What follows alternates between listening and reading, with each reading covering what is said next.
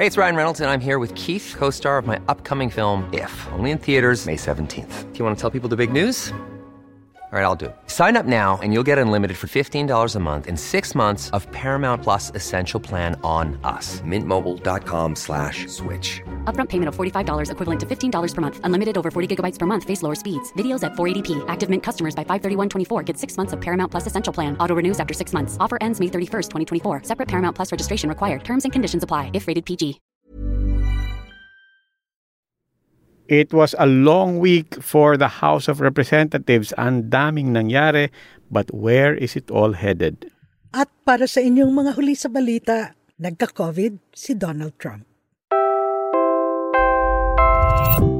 Wala po sa Quezon City. Ako si Robbie Alampay, Puma Podcast. At ako si Inday Espina Varona. It's October 5. Ito ang Teka Teka, balita para sa mga huli sa balita.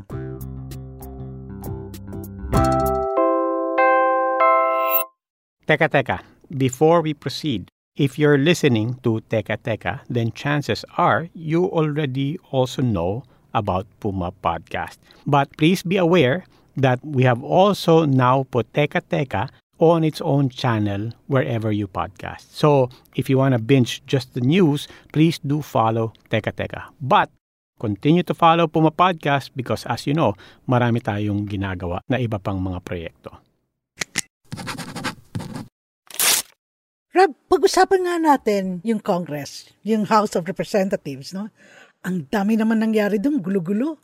Yeah, oo nga. And ironically, it starts with a basic complaint by Lord Alan Velasco na bakit walang nangyayari? Specifically, yung usapan na mag-turn over ng speakership between House Speaker Alan Peter Cayetano and Lord Alan Velasco. This refers to the 1521 arrangement na pinag-uusapan. Yung 1521 refers to dapat 15 months na speaker muna si Alan Peter Cayetano and then after that 21 months si Lord Alan Velasco. The 15 months of Speaker Alan Peter Cayetano should be up by the middle of this October. At dyan nag-uumpisa lahat ng gulo. Kat Ventura spoke to Inquirer reporter DJ Yap to try to clarify things for us. Robbie, Inday, biglang nabuhay ang House of Representatives last week. Nandiyan yung balita ng surprise resignation ni Cayetano na hindi naman actually natuloy because majority of the lawmakers voted to keep him as speaker. And then there's also the ouster of Deputy Speaker Mikey Romero and that viral video of Congressman Lord Alan Velasco on social media in which he called out Cayetano for not honoring their term sharing agreement. And so we talked to Inquirer reporter DJ Yap to get his insights on these. My name is DJ Yap. I cover currently the House of Representatives. Itong mga recent developments, yung meeting with the President, itong uh, offer of resignation ni Speaker Cayetano, I don't think these were really unexpected. Kumbaga, it's par for the course in the House of Representatives. We have to remember that these people are politicians. They know the name of the game, basically. So I don't think anybody was really shocked na may gantong nangyayari. And in fact, yung ouster ni Deputy Speaker Mike Romero was not the first time. In March, inalis din si Deputy Speaker Doyle Yatchon, one of the loyalists of Congressman Velasco from his post as Deputy Speaker. And the Congressman Isidro Ungab was also removed from the Appropriations Committee on the same day. So he was replaced by uh, Congressman Eric Yap. So meron ng ganong movement, so to speak. And ngayon, syempre, parating na yung October 14, which is the supposed turnover of the leadership. I think everybody was kind of expecting that something was going to happen. DJ says there are many layers to this story, but what really prompted it daw was the 2021 budget. Because the same thing pretty much happened two years ago when lawmakers were trying to draft the 2019 budget. And you will remember this, ito yung bago magsimula yung SONA ni Duterte. Biglang napalitan ni GMA as speaker si Pantaleon Alvarez. So, it just so happened na this time around, dahil sa pandemic, attempts to change the leadership is proving to be a challenge. Definitely, everything is going to the advantage of the incumbency. If you think about it, sino ba nakikita natin sa floor?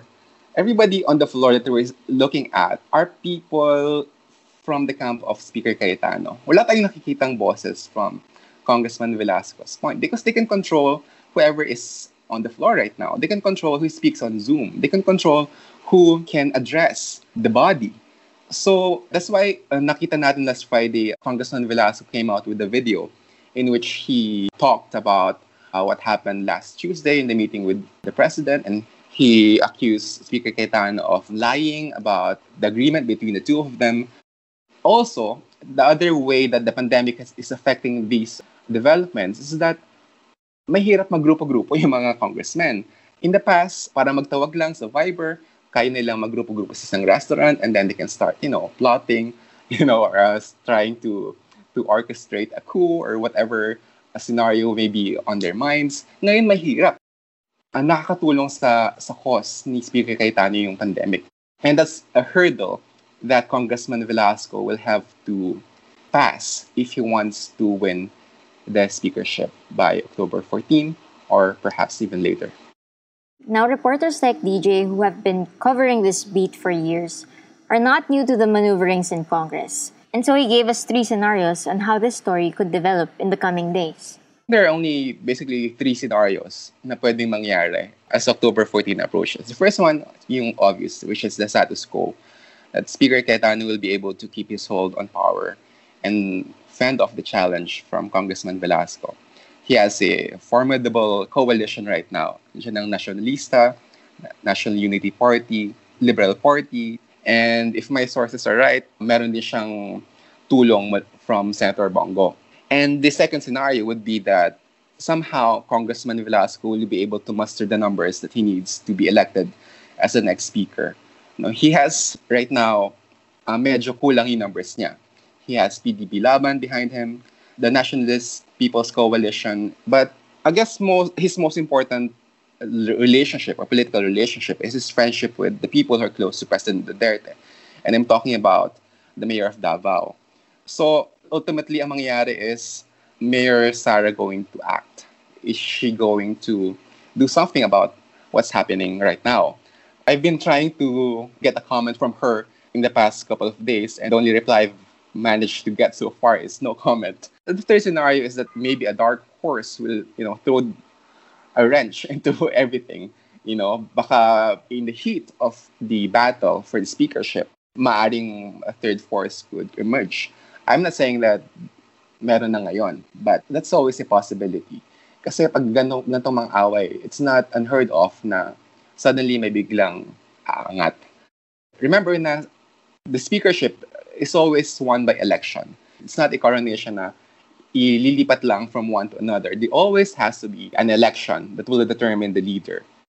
Maraming salamat, Kat Ventura. Now, in the past weeks, Rob, may isa pang matunog na storya. Ito yung issue of SALN, or Statements of Assets, Liabilities, and Network. Kasi alam naman natin pinag-uusapan ito lagi kapag binabanggit yung freedom of information. That's right. And this is an issue because Ombudsman Samuel Martires has issued new rules on who can request for these salins. These guidelines drastically restrict public access to these very important statements. Mahalaga ang salin because ito yung pagbabasihan natin, hindi naman ng pag-aakusa, but it gives us a tool to monitor the lifestyle of our public officials. That's right, especially when there's a sudden jump in wealth. A sudden drop or a sudden rise. In any case, Tricia Aquino tells us more. Inday, Robbie, I talked to someone who has actually been requesting public official SALNs year after year, and across administrations at that. I am Florine Simon. I am currently heading the Philippine Center for Investigative Journalism. Florine says the first thing we should remember when talking about SALNs is nasa batas siya. Republic Act 6713 to be exact.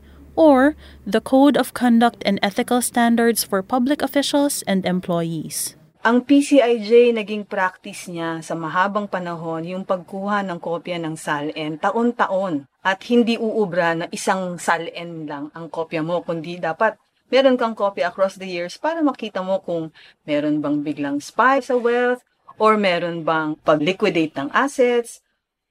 Kung may mga pagkakataong dinideclare nilang nag-divest sila ng properties, reflected ba yan sa SALN, etc. Kaya din mula nung pinatupad ang 6713, nakapaglabas na kami ng serye ng Wealth of Presidents. Walang palya. Kasi gusto nating tingnan lahat ng presidente. Gaano kasinsero na ang yaman ng ating mga public officials ay hindi nagmumula sa kabanang bayan. Pero lately, accessing the SALNs of public officials is becoming more difficult. Unti-unti, nag-restrict na sila sa public access. So, ang makukuha mo na lang ay mga summary nung kanilang SALN filing.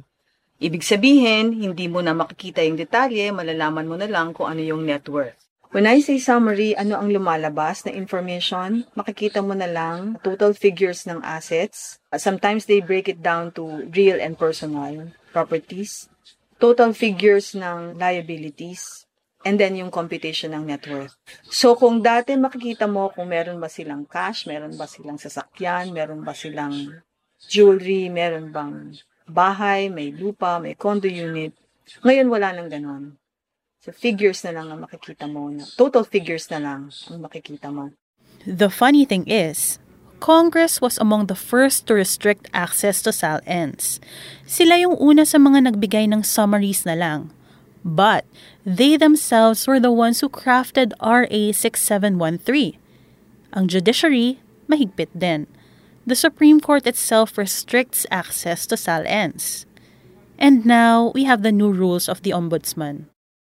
Even yung Office of the Ombudsman, nagsimula silang magbago ng procedures. Dati-rate, you can request online. You just need to file a request and then send it via email. Pero at one point, nagbigay sila ng guidelines na you have to be filing physically. That means if you're requesting for documents for salens of public officials based in Mindanao, uh, dapat sa Mindanao ka mag-file ng request.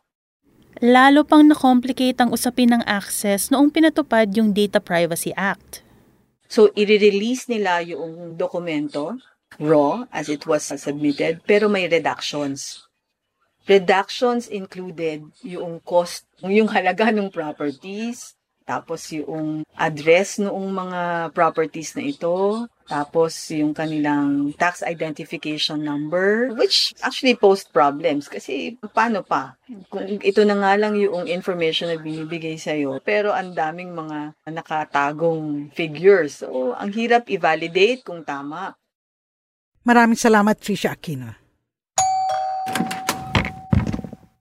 Okay, now let's talk about stories going on around the world. Specifically, the biggest news in the international arena US President Donald Trump and First Lady Melania testing positive for COVID 19. I feel much better now. We're working hard to get me all the way back. I have to be back. And I look forward to finishing up the campaign the way it was started and the way we've been doing. Now, that's right. It was one of the biggest news last week, no? Because Trump tweeted about it. And of course, people are talking about it because napaka-ironic. For months, Trump has downplayed COVID, he's mocked safety guidelines, health guidelines, and he's even jeered at people who wear masks at the White House. And of course, his Democratic rival, Joe Biden. Eh ngayon, a lot of people are saying, you've brought this on yourself and on the people around you. Mm, and as of this weekend, the story became a little bit more serious. He had not only tested positive, he was actually hospitalized. There were at least two episodes. We are hearing from reports from White House reporters that he actually needed two bouts of, let's call it, oxygen supplementation or oxygen therapy. And that's one of the biggest questions because they also feel like the language that the military doctors have been giving the American public have been somewhat vague. So there are questions now about the health of Trump and there are now questions as well about the transparency of the Trump administration. Over the course of his illness, the president has experienced two episodes of transient drops in his oxygen saturation. We debated the reasons for this and whether we'd even intervene.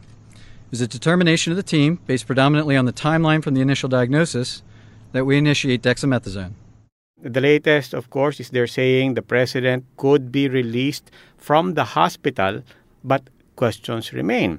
Just because he's released, does that mean that we know all that we need to know about the state of his health? And with elections drawing near, analysts in the United States are also asking what does this mean for the upcoming elections in the US come November? Now, speaking of the pandemic, our COVID Corner is releasing another episode tomorrow. Josa Quiñones spoke with Professor Guido David of the UP Octa Research Group about flattening the curve. If we want to be precise, we can just say now we are reducing the number of new cases each day. If we look at the trend in the number of new cases here for NCR, the number of new cases are actually decreasing. So for three weeks straight. And the reproduction number has decreased to less than one. Catch this episode of COVID Corner on the Teka Teka channel wherever you listen. And before we end, uh, Inday, time once again. Can you guess who is speaking here? Today, we celebrate a great victory we declare our victory over COVID 19, the destroyer of our lives, the destroyer of our economy, and of our way of life and society. But we will not allow COVID 19 to destroy our children's education and their future. Oh, I heard that. But, friends, if you know what we're talking about, message us at our Teka Teka Facebook page. At nahulaan nyo ba ang ating mystery sound in our last episode? I just want to offer to my uh, colleagues stability, stability in the leadership. My type of leadership would be a, I'll be a consensus builder. Yes, Rob, that's Marinduque Representative Lord Allan Velasco. He said that in an interview on ANC in 2019, nung una siyang nagpakita ng intentions to become House Speaker. And Inday, that rounds us back to the first topic we talked about in this newscast. Again, it just reminds us na magulo pa, masalimuot pa itong usapan. We will see by October 14. That's one of the first crucial dates to see where the intramurals in the House of Representatives are all headed. Follow our page, Teka Teka, for more news stories and Puma Podcast for more updates on our other podcasts. Muli, ako po si Robbie Alampay, Puma Podcast. At ako si Inday Espina Varona.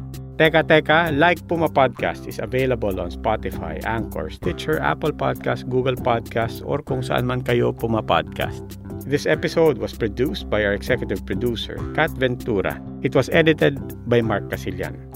With reports from Trisha Aquino. Maraming salamat po.